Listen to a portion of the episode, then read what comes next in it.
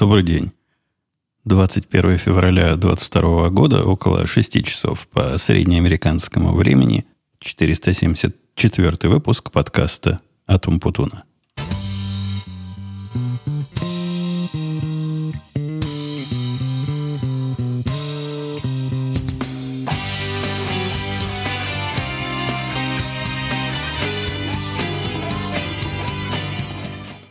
Продолжая бодренько наш вновь начавшийся сезон 22 года, я практически без задержки. Оно и не задержка. Я, я собирался выходной записать, а сегодня на самом деле выходной. Он выходной, конечно, какой-то неправильный. То есть я отдыхаю, дочка в законе моя отдыхает, а мальчик работает как проклятый, и у дочки сегодня было высшее учебное заведение. Ну, такой полупраздник. Ну, официально биржа не работает, значит, и, и я не работаю. Это, он называется сейчас День президентов в одних календарях, в других календарях день рождения Вашингтона. Ну, вот, вот такой примерно праздник. Как бы праздник, а как бы нет. Поэтому я практически выходной, как и собирался, к вам прихожу. И в прошлый раз я рассказываю про тему вот эту бытовую, на бытовую тему замены своего прибора нагревания на, и охлаждения на другой прибор, забыл сказать главное, при этом что ж такое? Как-то я забываю перед этим подкастом отключить бибикание, потому что когда я записываю более другой подкаст в регулярное время, там бибикание автоматически отключается по времени. Совсем я расслабился. Так вот, я когда подкаст выкладывал, а потом смотрел на картинку, картинка меня как-то дергала за мозг. И намекала, что-то ты недорассказал, что-то ты важно. Конечно. А всего лишь надо было на картинку посмотреть. Картинка, которая прилагается к предыдущему подкасту на сайте подкаст .umputun.com, она как раз в себе все ответы несет. Вот этот прибор, который там есть, это не, не какая-то иллюстрация из большого и великого... Не-не, это конкретный мой прибор. Я не помню, фотографировал ли я его конкретно или взял из интернета такую же картинку – но вот такой выглядит. Вот этот самый термостат, так они здесь называются, а именно регулятор охлаждения и, и нагревания, вот он был в комплекте. К моему новому, модному, продвинутому, жутко экономному, там, многофазному нагревателю и, и охлаждателю. Называется он Daikin One, по-моему, вот этот прибор. Он как бы часть вот этого комплекса, что у меня есть. Умеет с ним как они сказали, нативно работать. Хотя в первый день, сам себя перебью, после того, как они все это поставили и уверяли меня, что придется мой, ну, я не скажу, что сильно уж любимый, он так странновато выглядел. У меня до этого был гугловый Nest маленький. Вот тот Nest придется снять, потому что он точно работать не будет. Но в первый день они этот прибор свой модный подключить не смогли, поэтому оставили Nest, который прекрасно со всем этим делом работал. Стоит он денег абсолютно сумасшедших. Я потом специально на сайт пошел посмотреть, ну сколько же вот такая штука стоит, если кто-то достаточно безумный, чтобы ее купить отдельным образом. По-моему, долларов 800 за регулятор, у которого экран и крутилка. Ну да, экран там тачскрин, туда-сюда нажимать можно. Но как он плохо все делает. Он делает... Это какой-то заговор гиков. У меня так и в, в темах, в моих шоу-нотках так и написано. Заговор. Не могли нормальные люди, которые хотя бы раз этим прибором попытались пользоваться, такое сделать они не могли. В нем решительно все не то, что, как говорит Бобук, коллега по другому подкасту, э, к хищникам чужих. Там, там все, все странно. Там кто-то сделал и никогда не попробовал этим пользоваться. Например, на все пространство разделено на две части. С одной стороны тачскрин экрана, с другой стороны такое настоящее колесико. Казалось бы, идея хорошая. Хочется побыстренько температуру покрутить вверх-вниз. Крути колесо. Да, сейчас. Колесо крутится, но совсем не так, как вы думаете. Подойдя к нему, я никогда не знаю, в какую сторону, во-первых, его крутить, чтобы сделать тише или, или громче нагревание, потому что оно интуитивно, вот как кажется, но надо крутить в другую сторону. Каждый раз про это надо думать. Не в ту сторону, куда хочется. Против часовой стрелки, по-моему, оно делается теплее, а по часовой стрелке делается холоднее а ожидалась бы обратная реакция. Кроме того, колесо это какое-то модно-инерционное. То есть, если его просто аккуратненько покрутить разок, не произойдет ничего. А вот если вы начинаешь накручивать как следует, оно разгоняется, и вначале температура быстро меняется, а потом все медленнее. И я так понимаю, там такая идея, что вот стоит он у тебя на каких-то низких градусах. Но вдруг поставил ты нагреватель на 15 градусов по Цельсию и хочешь быстро до 21 накрутить. Вначале он тебе даст такой рывок, если ты как следует колесо раскрутишь, а потом будет медленнее набираться. В практи- на практике у меня такой случай никогда не происходит. На практике мне строго наоборот надо. Мне надо один градус вверх, один градус вниз и, и вот примерно в эту сторону. Но скажете вы, ладно, колесо механическое – это остатки предыдущих цивилизаций. Кто сейчас так носит, если есть экран, на который можно нажимать? Тоже, я вам скажу, не так на него просто нажимать. Если вам кажется, что это как в Несте, подошел, нажал, и оно среагировало, ничего подобного. Во-первых, экран этот по умолчанию находится в режиме, где никакие нажатия на него почему-то не действуют. Обнажимайся весь, ничего не произойдет. Внизу есть маленькие иконки режимов. Надо переключиться в специальный режим выбора температур, и в нем аккуратненько, аккуратненько, с самого правого краешка подвигать такой ползунок, которого и не видно глазом. И который надо двигать с такой точностью, что, ну, наверное, оно полезно мне, как будущему мотоциклисту, вот эта мелкая моторика правой руки очень пригодится, ну, чтобы газ не дергать. Но если нет никаких дополнительных э, причин, то это издевательство. Это прямым образом издевательство подвинуть на миллиметр маленькую виртуальную фиговину в том месте, где ты не видишь. И только когда ты ее начнешь двигать, она может проявиться, а может и не проявиться. И я, в общем, с этой штукой не, не смог. Я не могу ее руками управлять. К счастью, ее, ну, не прямо, но кое-как удалось подключить к моему ум, умному, очень умному дому, который теперь сам всем этим делом пытается разбираться. Но я вам скажу, вот такая штука за 700-800 долларов, это, это что-то удивительное. При этом, ну, чтобы вы поняли масштаб цен, вполне приличная с тачскрином, со всеми делами, даже не гугловая, а какая-то из этой же области терморегулятор будет стоить, наверное, долларов 150. Но это уже будет такой нормальный, с подключением к Wi-Fi, как они любят говорить. 800 он, он должен... Я, я даже не представляю, что он должен был бы сам делать. Но вот в моем случае он делает вот это идиотское инерционное колесо и бессмысленные режимы, которыми невозможно управлять пальцем. Возможно, там не пальцами подразумевалось, что люди, а может, не люди. Вот эти существа, которые будут управлять температурой вашего дома. Может, он для домовых, а у них пальчики маленькие. Хотя не достанут, не дотянутся, висит-то высоко. А домовые, я слыхал, коротковаты. Загадка велика, но моя первая теория, что это заговор гиков, которые вот так решили поиздеваться над своими пользователями, мне кажется наиболее вероятной. Другое, реально достойно, достойно настоящего гика устройства я приобрел для телевизора – для телевизора давненько я смотрел на то, чтобы устроить сзади подсветку динамическую. То есть, когда на экране какой-то цвет, и сзади, в той стороне, где этот цвет, телевизор подсвечивает сзади стоящую э, стену вот таким светом. Ну, вы представляете, получается, что он переливается в зависимости от картинки. Говорят, от этого впечатление объема какого-то дополнительного эффекта присутствия увеличивается. Про это не знаю. Не знаю, врать не буду. Но, но красиво. При том, если он это делает не очень дико, не переключается каждые 10 миллисекунд или там каждые 250 миллисекунд на новый цвет, и как елочная игрушка все время, гирлянда все время перемигивается, а, то, наверное, приятно. Приятно должно было получиться, решил я, но устройство от Philips, на которое я смотрел когда-то, чем-то оно мне не понравилось. Скорее всего, ценой. Оно стоило каких-то денег странных ну, для такого. И, кроме того, само по себе света никакого не обеспечивало. Там долларов за 300 плюс. Оно исключительно поддержку динамического цвета. А для того, чтобы что-то светилось, еще надо было две дорогущих филипсовских лампы купить, сзади прицепить. Тут случайно попалась мне на глаза фирмы Гуфи, по-моему, она называется. Что-то как-то как странно. Как Грови, только только без R. И фирма эта...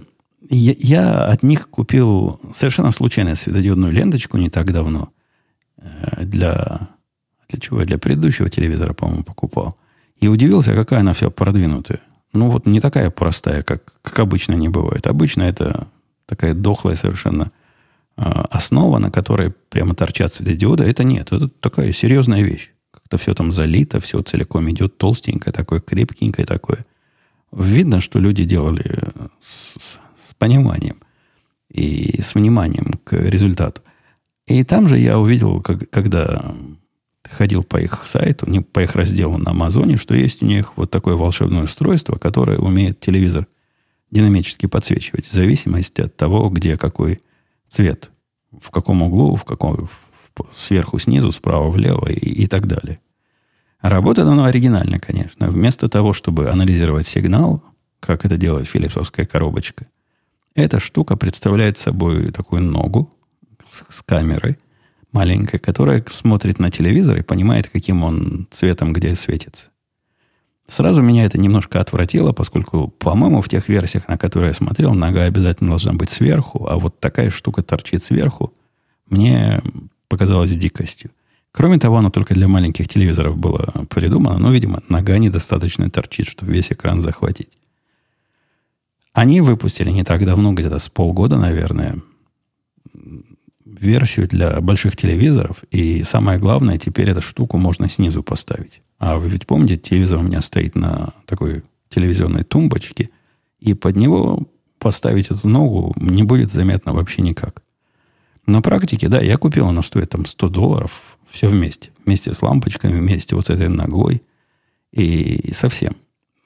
Цена смешная по сравнению с Philipsом. И нога оказалась совсем не такая длинная, как э, я опасался. И действительно смог я ее снизу телевизора поставить. Хотя, надо сказать, они под современный телевизор плохо заточены. Вот эти их э, крепления. Поскольку телевизоры, они и сверху, и снизу такие тонкие, что это, этой, этому креплению не за что зацепиться. Ну, как-то смог. Как-то смог. Даже без, без гвоздей и молотков и, и клея. Нормально. Присобачил снизу. Там есть этап такой калибровки. Откалибровал. Он такой не, не для простых людей тоже. Весьма-весьма гиковское устройство. Откалибровал и, и слушайте, реально работает. Реально работает, я вам скажу. Я не знаю, как Philips работает, но я не представляю, как бы оно могло работать лучше. То есть никакого, видимо, задержки между переключением света цвета нет. По-моему, он и яркость умеет менять в зависимости от яркости на экране. Хотя вот тут зуб не дам. Но я знаю, там есть идиотская функция. Он умеет типа светомузыки под, под звук. Если в телевизоре бухнуло, может всеми лампочками ярче дернуть. Вот это я отключил. Вот это, вот это дико раздражает. А вот в этом нормальном режиме, когда в зависимости от телевизионной картинки подсвечиваются углы телевизора, углы стены за телевизором, ну, вы поняли идею, это работает так гладенько, мягенько, без задержек. Мне даже трудно сказать, правильно ли он цвета определяет, потому что не очень понятен алгоритм. Он, видимо, часть экрана там, когда он правый, левый, правый верхний угол подсвечивает чем-то, он этот угол анализирует, видимо, правый верхний угол в телевизоре. Ну, насколько большой угол он анализирует, понять трудно. Но получается похоже. Если бы я руками подсвечивал, я бы примерно так – подсвечивал, как он это делает автоматически. Короче, рекомендую в установке простая совершенно штука. Ну, то есть наклеить на телевизор ленточку, при, включить в электрическую розетку, настроить все это дело при помощи либо прилагаемых таких штучек, которые надо на телевизор цеплять, либо, если, если вам не хочется цеплять ничего к экрану телевизора, найти картинку в интернете или целое видео на YouTube, которое просто эти э, метки рисует. Я лично так настраивал, получилось, получилось нормально. И если мы уж по, по поводу телевизоров зашли, тут я посмотрел недавно два патриотических кинца. Патриотических, в смысле, из, из э, той серии, как у нас в молодости были подобного рода фильмы, там какой-нибудь случай в квадрате 3780, где наша, я не помню, наш корабль там злобных американцев топил. То ли наша подводная лодка, то ли их подводная лодка нас топила. Кто-то там кого-то топил, но наши победили. И мировой империализм не прошел. Во времена моей туманной юности таких фильмов вот в конце периода советской власти, ну, даже не в самом конце, я застал и не совсем даже и конец, ну, в тех, в последних э, десятилетиях советской власти такие фильмы были. Они в голову не зашли, поскольку такие проходные были. Ну, как-то такой боевичок, но, но слабо. Ну, как говорил Жванецкий, даже и у лошадей наши морды. Но вот как умели делать боевики, так и умели. Но боевик же не мог быть просто, ну, как в индийских фильмах. Дети вы братья, идите бить морду всему остальному миру. Нет, там обязательно должна быть политическая составляющая. Ну, вот это составляющая такие выглядела. Э, это я к тому, что посмотрел два фильма недавно. Один про какого-то мужика. У него то ли, то ли кремень, то ли гранит. Как, как-то его так по-каменистому зовут. Где сюжеты абсолютно такой же степени. Они даже не вторичные, не третичные, они просто тупые. Такой же степени тупости, как во времена моей молодости, но с нужным градусом патриотизма. Какие-то наши военные эксперты в какой-то Африке зачем-то одних босиков от других освобождают. В результате, причем босики и те, и те хороши, судя по всему, э, наши доблестные бойцы приказа командования не исполняют, поскольку за братьев меньших им обидно. И наш герой, который самый большой там парень на деревне и, видимо, самый крутой хулиган, но у него какая-то предыстория была. Предыстория, вы уж простите, я смотреть не буду. Это был последний серии. Последний фильм из всей этой серии, где его... Я не думаю, что это будет спойлер. Вряд ли многие из моих слушателей это смотрят. И его убили. Убили, в конце концов, ни, ни за что, ни про что. И, и вот все. И, и вот это весь сюжет видно, что патриотическое воспитание возвращается на тот, на тот самый уровень, на котором я его помню в конце, каких это было, наверное, 80-х, в середине, в конце 80-х. Вот так оно примерно все и выглядело. Все возвращается по спирали. Второй фильм я видел про каких-то летчиков в Сирии. Тоже непонятно, какого черта они там в Сирии, кого они там бомбили, кого они там защищали – ну да, там было видно, что вот эти, опять же, злобные американы как-то гадят, пытаются доброго президента Сирии подставить, что он отравляет мирное население. На самом деле это сами злобные американцы делают. Все, политическая составляющая, в общем, на уровне. Все, все понятно и донесено прямыми и недвусмысленными словами. И, и вот на фоне вот этой бредовой политической составляющей не менее бредовые активные действия что-то с этим, вот этим экшен-кино, где ну, должен солдат бежать, стреляя на ходу матрос, и как-то пропало это искусство. То ли, то ли раньше какой-нибудь там про Ленина. Помните были? Не помните. Ну, те, кто помнит про Ленина, какие боевики были. Там он то в разливе где-то прячется, то где-то переодевается. Вот там и политическая составляющая, и боевик все вместе было. А здесь какие-то мужики на каких-то самолетах куда-то прилетели, зачем-то в Турцию поперлись. Там их турки сбили.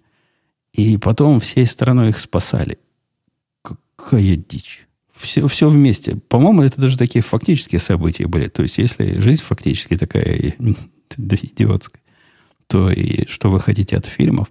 Но я, я пеняю. Пока не вышло еще патриотическое воспитание на, на полный уровень, уровень маразма, который я помню, мне кажется, в правильном, в правильном направлении двигается.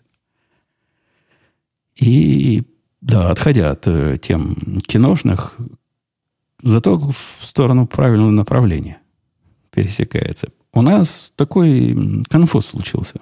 Страннейший конфуз, который мы в своем коллективе обсуждали, и не можем прийти никакому никакой внятной теории, но мне кажется, это что-то возрастное. Мы, видимо, не понимаем поколения. Никто из нас, сидящих у нас на работе, но я и с мальчиком со своим советовался, он как раз такого возраста, не понимает, э, ну, чуть постарше, наверное. Вот жена мальчика, наверное, такого возраста, как наш чувак в узких штанишках, с ним у нас возникло какое-то трагическое недопонимание. Началось все с того, что в самый разгар, по-моему, ковида, а может еще до ковида, он собрался ехать в Корею. Нет, до ковида он не мог. Мы его взяли как раз. Мы его только взяли, и сразу ковид начался. Возможно, вследствие того. Не буду этого исключать. Как только он у нас начал работать, в два раза в офис ходил, начался ковид, и был у нас удаленный работник, и через какое-то время попросился он поехать в Корею. Э, не в северную, в южную. В южную Корею охота ему очень, говорит, корейский язык выучить. А на месте не учится, вот надо, надо, надо туда, где активные обитатели этого корейского языка водятся. Вся эта затея была... С... Я не помню точно, сколько он с самого начала попросил поработать в Корее. По-моему, месяца на три. Это вся затея была. Он туда поехал, но как раз он туда приехал, и началось там полное, полный локдаун этой самой Кореи. Никого не выпускали, никуда не впускали. Учиться, видимо, они не учились. В общем, просидел он там месяцев, наверное, семь, пока не закончил этот курс, вместо начальных трех месяцев. И после этих семи месяцев написал письмо начальнику и говорит, чувак, вот тут что-то мне охота да еще дальше поучиться, давай. Давай я еще поучусь. Начальник наш, он такой не, мужик понимающий. Ну, да, хочет человек поучиться. А как раз был тот редкий момент, когда на него никто... Он у нас из тех, на которого... Единственный из работников, на которых тетки постоянно жалуются.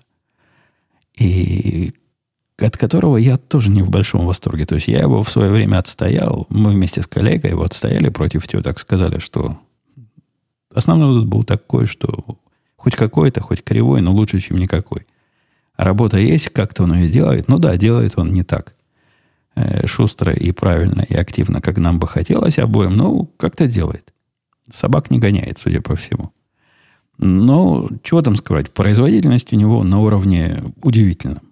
Ему можно выдать задание, которое, на мой взгляд, должно вызвать в этот же день, не знаю, 100 вопросов ко мне. Я бы на три вопроса ответил, он бы понял основную идею. А потом бы через 2-3 дня все было готово. Нет, там в жизни все не так происходит. Вначале он идет в себя на неделю-две, потом начнет задавать вопросы. Кстати, вопросы правильные, просто он их не, не сразу почему-то задает. И еще после двух недель окажется, что не смог. Оказывается, как-то так э, гладенько. Он, видно, что он из, из этих, которые раньше на... Он контрактором был. Причем не контрактором, который фрилансер, который один на один с заказчиком работает. Нет, он был из тех, которых фирмы продают. И там, мне кажется, такое поведение должно быть ну, традиционно. То есть не, не быстро разобрали задачи, потом попытались сделать, а потом потихонечку слили ее, и, и все довольны. Ну, за время работы деньги платили – Фирма довольна, заказчик вроде как ногами не стучит. У нас же не так. У нас фирма в моем лице недовольна. Я помню, я ему дал одно задание, оно вот так э, аккуратненько и с его точки зрения элегантно слил. Дал другое задание. В процессе его выполнения он как-то исчез, на, переключился на выполнение других заданий. А поскольку у нас, это тоже проблема, поскольку у нас ресурс разделяемый, трудно координироваться вот до такой степени, чтобы все время его проверять. Потом выяснилось, да никто ему другого задания срочного не давал. Мое было самое срочное. Ну, он не потянул мое, пошел на то, которое смог. Со временем, в последние пару месяцев, у него все, все дальше и дальше. Чем, чем дальше в лес, тем, тем у него партизаны толще пошли. И опять же, с меня началось. Началось с меня, потому что тут я задел его лепестком одного своего большого, но реально большого проекта, где в некоторых частях, которыми он занимался в последние, наверное, полтора года, необходимо было а, с одного типа данных поменять на другой тип данных. И это не просто в одном месте поменять, надо везде аккуратно проверить, там тесты написать, что ничего не, не поломалось, что совместимость, то есть то, что раньше считалось, и сейчас будет правильно считаться – я, я это так рассказываю, как будто бы это что-то сложное. Не, оно не элементарное, но задача там на, на день, на два, может быть, на три. Ну, как вы уже догадались, через, через две недели мы его перевели в режим ежедневных совещаний со мной, где я с ножом горлу к нему подходил и спрашивал, ну как, что сделал? Что готово? Где? Где? Где, где мой код? Где? Куда? Ну, догадываетесь, да, чем дело закончилось? Закончилось тем, что я сам написал те части, которые мне нужны, написал сам, еще больше расстроился по поводу этого чувака. И вот эта идея, что хоть какой-то лучше, чем никакой, мне уже перестала казаться настолько очевидной. А тут как раз подкатил его срок возвращения. То есть, когда он попросил последнюю отсрочку, третью, по-моему, отсрочку, по-моему, на два месяца начальник, дал ему. Скрипя сердцем, дал, потому что у нашего начальника есть такая странная теория. Э, может, он такой медленный, потому что далеко работает. Она не лишена каких-то оснований. Он живет совершенно в идиотской временной зоне. Ну, совсем неудобно. Где, где мы, а где Корея? У нас там разница в 10-11 часов. Может, в этом дело. Есть у него такое предположение. С моей точки зрения, это ерунда полная. Хотел бы, мог бы, делал бы, нашел бы как. И тут он пишет четвертое. Говорит, слушай, вот мне надо еще, еще на два... Вот просто последний раз, уже самый последний раз. Ну, вот это была та самая капля, которая сломала шею верблюду. Написал наш вполне такой политкорректный и мягкий человек, наш, значит, президент написал ему, ну, говорит, дорогой, ты ведь понимаешь, что твоя производительность при такой удаленной работе, она оставляет желать лучшего. И я тут имею на тебя кучу рекламаций от всех на свете. И я очень надеюсь, что когда ты вернешься, вот возьмешься тут локально как следует за работу, и у нас все будет хорошо. Но, пожалуйста, возвращайся в тот срок, как мы с тобой договорились. То есть, я не помню, через когда, там через две недели он должен был вернуться. Для нашего президента, чтобы вы понимали, это довольно жесткий такой способ общения. То есть он не, так не делает. Он очень пытается сгладить все, что может сгладить до последнего, как-то давать вторые, десятые и пятнадцатые шансы. В свое время, когда мы с ним, когда я его консультировал, не работал, но консультировал, и предложил уволить целую группу бездельников, которую он набрал, После этого я набирал ему людей. Он сильно э, протестовал. Он говорит, как же люди, вот тогда как какой-то кризис, когда был, как же люди без зарплаты. В общем, не хотел, не хотел увольнять людей в кризис. И вот если он до такой степени дошел, то значит его достало. Ну, а чувак наш в узких штанишках написал ему в ответ настолько удивительное письмо, что мне президент наш позвонил, говорит, слушай, говорит, это, это я, я сама зашел. Или, или мир сдвинулся. Послушай, говорит он мне, и зачитывает письмо. Письмо от него звучало примерно так. Ну, в ответ на то, что твоя значит, производительность страдает. Там даже не было сказано, что он отвратительный. Хотя я бы написал ему правильно, мол, ты, что делаешь, собак гоняешь целыми днями? Где результат работы? Нет, тот написал, мол, могла бы быть лучше. Написал наш президент. Этот ему в ответ выкатил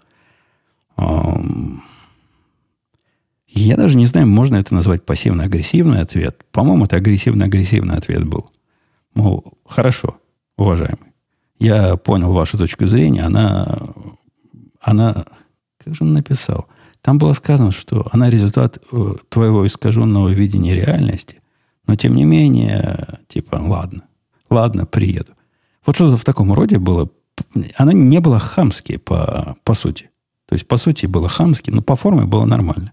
По сути, было, было какое-то хамство. Полное. И после этого письма я понял, что дни его, наверное, у нас сочтены.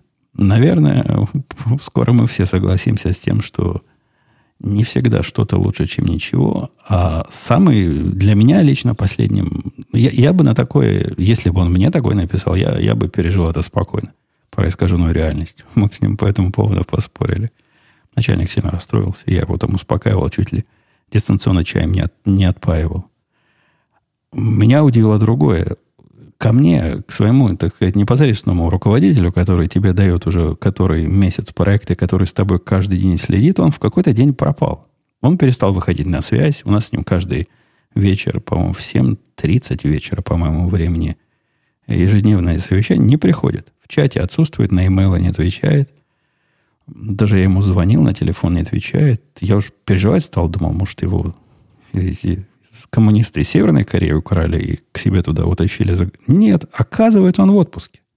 При этом о том, что он в отпуске, не знал решительно никто, кроме самого нашего президентского президента. А тому и в голову не пришло поставить нас всех остальных в курс, поскольку, ну, кто так делает? Как можно уйти в отпуск, не сказавши никому, а, а только высокому начальству? для меня это лично стало последней какой-то каплей. С одной стороны, у нас, э, он знал, что у нас на носу э, выход вот этих всех версий, в которых он участвовал, и которые частично сделал, частично я за него сделал. Но все равно там его часть есть, и хорошо бы было его иметь под рукой. Просто человек ушел тихо в отпуск, и, и, и радостно еще проведет две или три недели в Корее.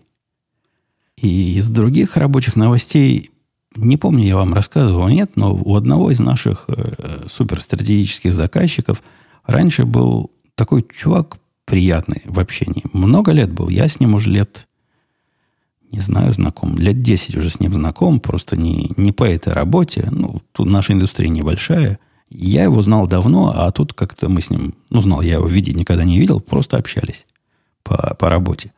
А тут он оказался вот той противоположной мне стороной, то есть э, представителем заказчика, который, ну, всем хорош. Во-первых, он понимает, чего он хочет.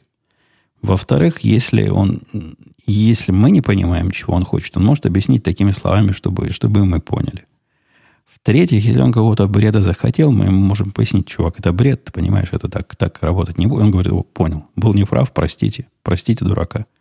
В общем, идеальный, идеальный такой представитель э, задачи-дателя. Хотелось бы лучше, но лучше некуда. И, и он не очень агрессивный. То есть он нас считает динамичными, ну, понятно, мы, мы быстрые, мы по сравнению с другими очень быстро делаем все. Но это не означает, что он попросил что-то и ожидает завтра. Нет, у него быстро это означает через месяц. То есть для задачи, которую мы могли бы сделать через три дня, наверное, если бы все остальное бросили, для него быстро и через месяц. У него правильное восприятие реальности. Правильное корпоративное восприятие реальности. И случилось страшное. Пошел он на повышение. Про повышение не уверен, но немножко в другую область пошел. Мы с ним продолжаем контачить. Но вот эти все проекты, которыми он... Ну, трудно сказать, что был руководитель проекта. Это какая-то такая смешанная была роль.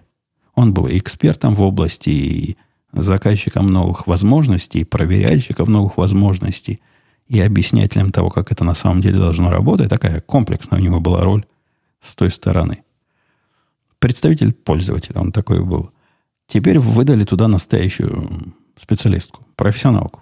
Профессионалка, я не уверен, какой у нее, настоя... Э, какой у нее формальная должность, но, наверное, то ли продуктовый менеджер, то ли проект, менеджер проекта, как менеджер чего-то. Наверняка PM в ее, в ее должности есть. Вот это полная, полная противоположность. Поначалу выглядела немножко комически. Она, как из этих наших комсомольских работников, которые можно кинуть на руководство чего угодно.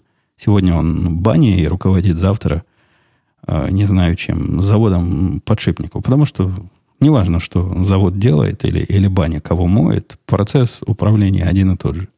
Вот у нее такой же подход. Она в нашей финансовой области понимает примерно ничего.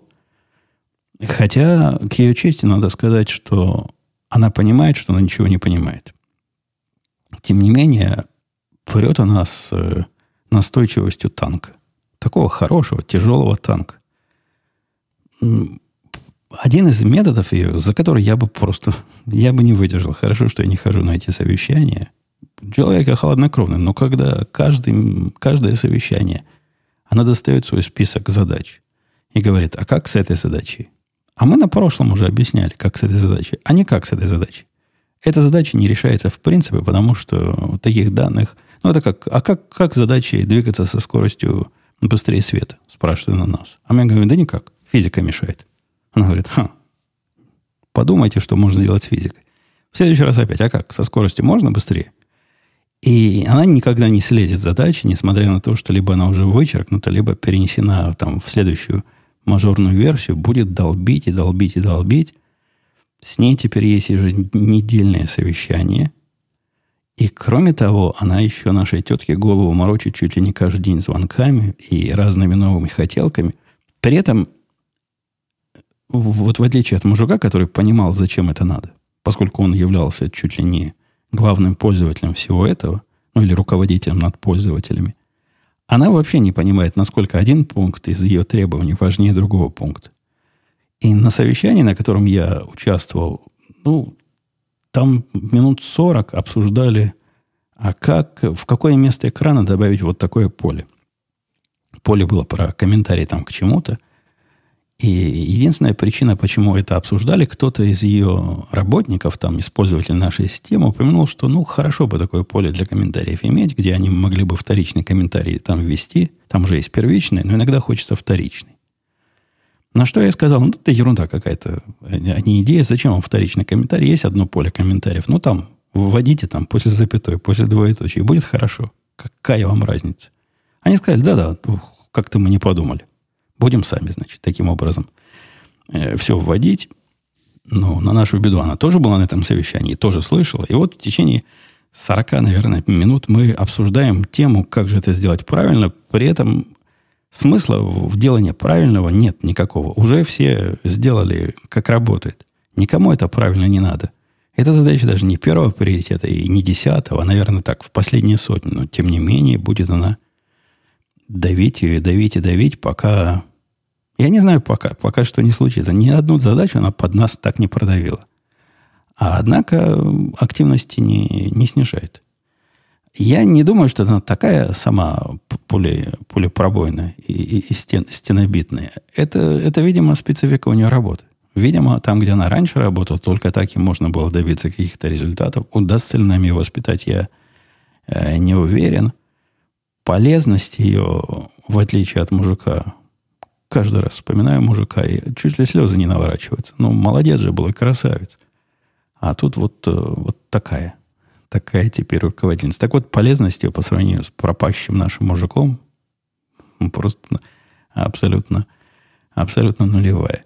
И все это ухудшается еще нашим желанием наших теток сделать же заказчика счастливым любой ценой.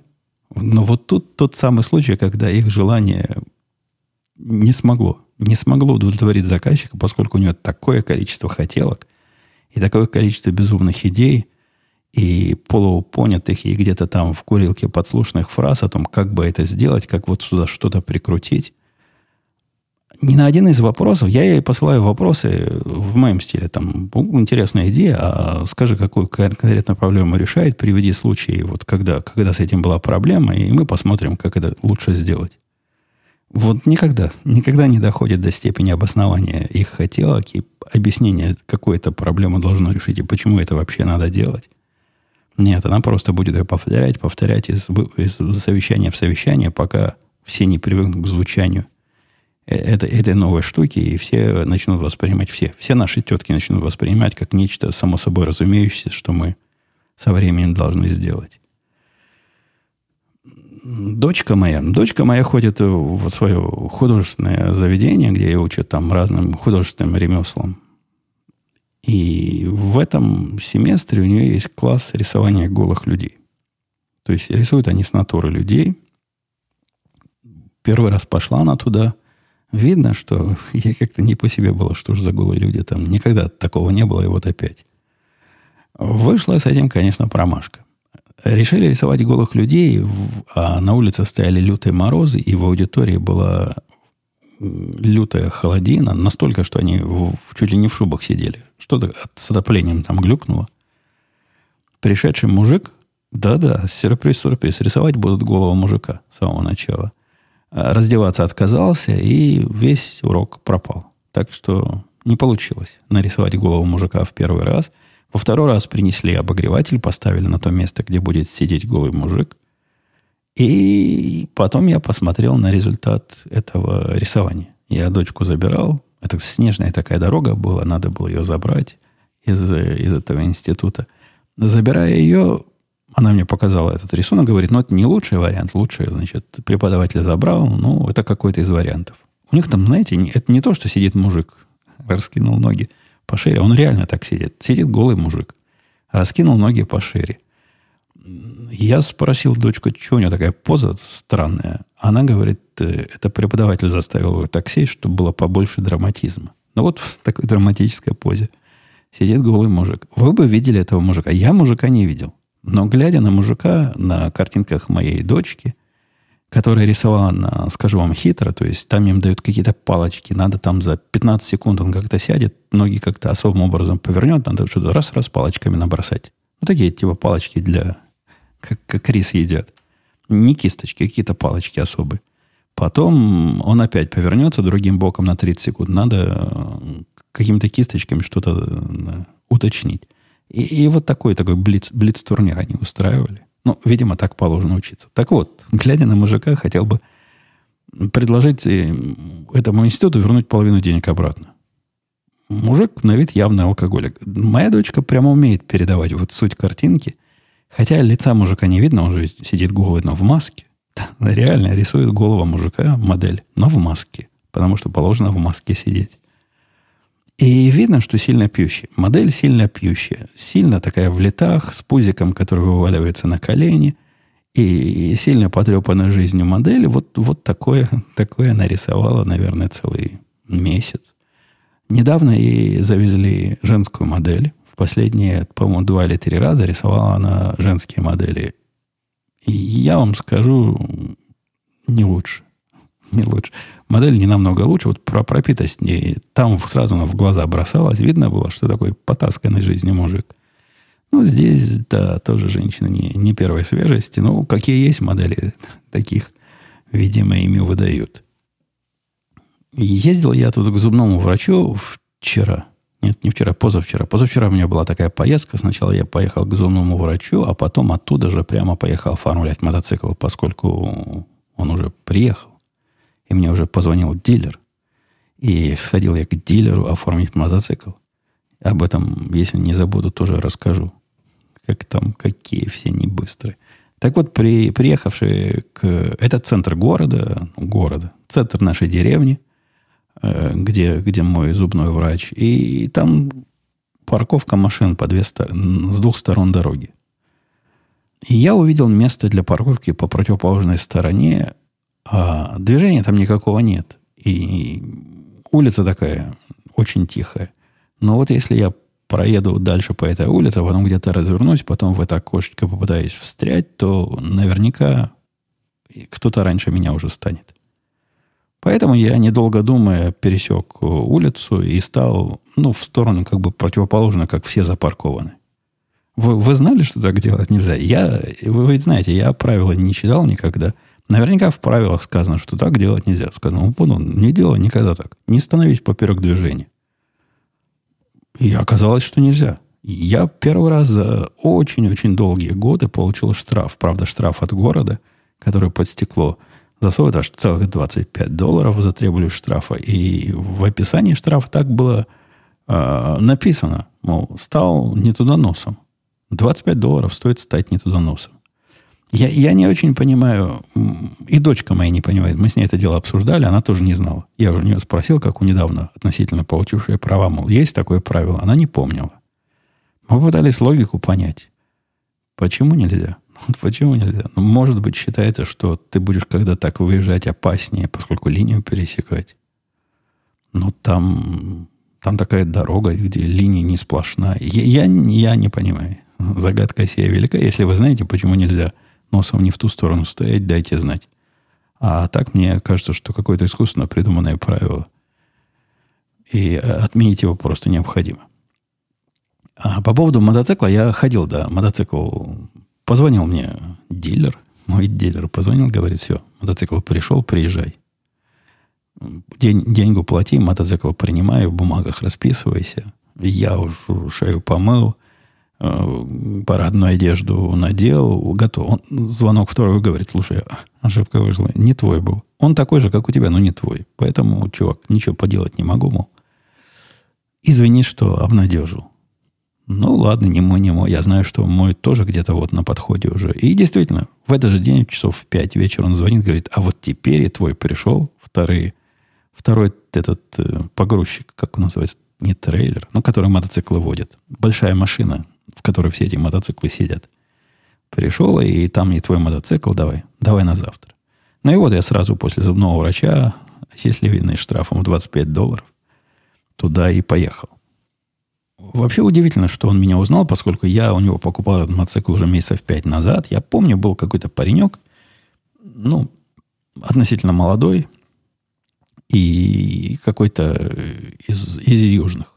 Э, то ли ну, с, какими, с какими-то э, испаноговорящими или португалоговорящими корнями. Вот откуда-то оттуда, я имею в виду, из Южной где-то Америки.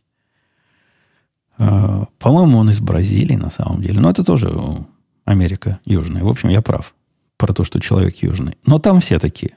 Там я его не узнал, короче говоря. Зашел к стыду своему смотрю по сторонам, где, кто, не знаю. А он меня увидел, говорит, а, говорит, Умпутун, дорогой Умпутун, заходи. То есть он меня помнит. Возможно, у него работа такая. Возможно, я такой запоминающийся. Но я думаю, у него просто не так много собиралось заказчиков приходить получать мотоциклы. И, наверное, хорошо узнать заказчика в глаза, а не спрашивать, а сэр, а вы, вы к кому? А зачем? А тут получается такой эффект э, домашности. Говорит, пошли, пошли, сразу покажу тебе мотоцикл. Вот это было единственное, что в этом магазине, в этом э, месте, где продают, магазин, где продают мотоцикл, было сделано сразу. Он сразу меня повел, даже не дав сесть, показать мотоцикл. Понятное дело, он не нашел мотоцикла. Он, они, они там все не гении.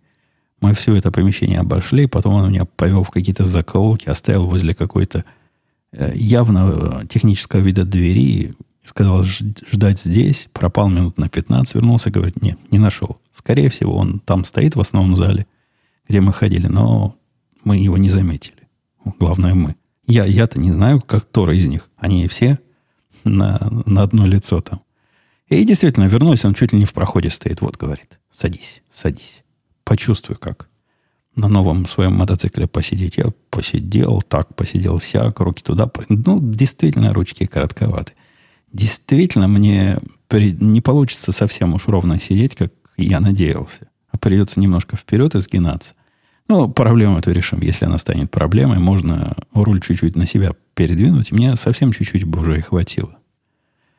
Пошел я оплатить. Он говорит, ну вот, садись здесь, и к тебе подойдет сейчас специалист по оплате.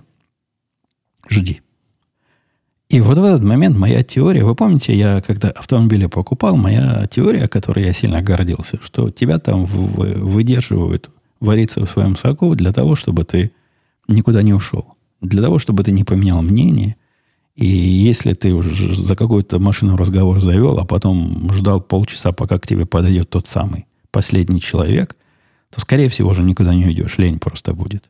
Здесь в этом смысла нет никакого. Здесь я уже все купил. Я уже во всем договорился. И тем не менее, я сижу как дурак, листаю журналы, никто ко мне не подходит, при том, что пусто там. Там нет вообще никого, кроме меня. Я и вот эти продавцы – но какая-то девчонка из тех, которые любят при мотоциклах крутиться, но она совершенно явно не покупательница. Ничего. И точно так же промариновали меня 20 минут в режиме ожидания. Через 20 минут пришел их э, главный, который за деньги показал мне конечную сумму. Даже дешевле оказалось, чем я думал. Видимо, налог на мотоциклы меньше. Или в этом месте, где я покупал, налоги меньше, чем у нас. Я рассчитывал, что будет где-то на тысячу дороже долларов, чем оно все вместе, по-моему, 11, вместе с налогами, вместе со всем на свете. То ли 11 700, то ли 11 800. Вот примерно такая сумма была. И начал мне продавать разные глупости. Ну, типа, вот не хотите ли, дорогой сэр, мы вам всего за 400 долларов смажем его вот такой смазкой особой, после которого мыть, мыть его будет одно удовольствие. Ну, вода сама скатывается. Да я вообще мыть не собирался. Вода будет скатываться. Не, от этого я отказался – Потом они что-то персонализировать меня. Я не помню, что то ли ключи за 200 долларов там написать на них умпутон. Какой-то, какая-то, какая-то дичь из тех, что любой гравер тебе сделает за 5 долларов.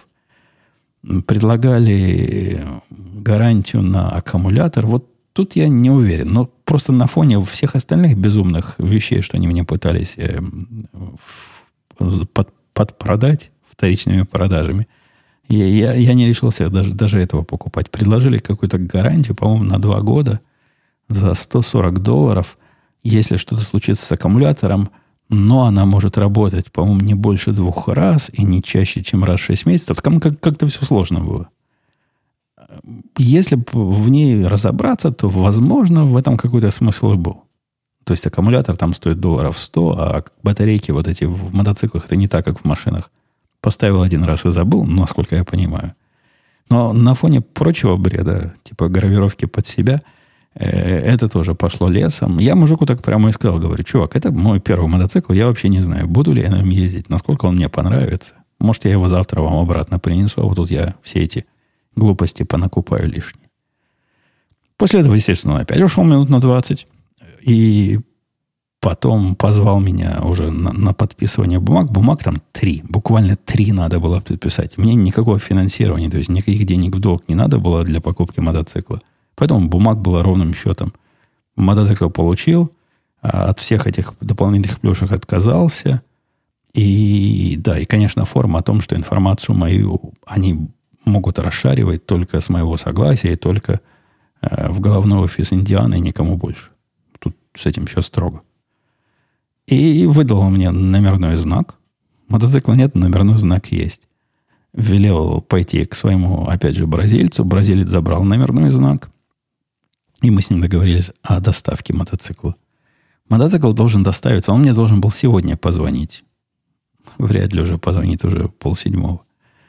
И договориться, когда на неделе привезут мотоцикл. И я особо это дело не форсировал, потому что когда я туда приехал, теоретически я мог бы уехать на мотоцикле оттуда. Ну, если бы приехал готовым, если бы был достаточно борзым, чтобы вести мотоцикл по, по дороге, ну, такой, где много машин ездят, и самое главное даже не это. Самое главное, что снега, была снежная буря в этот день.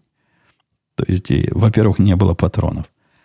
И я предполагал, что и бури и дальше будут, и снег будет дальше. Сегодня такая погода, реально мотоциклисты повылазили.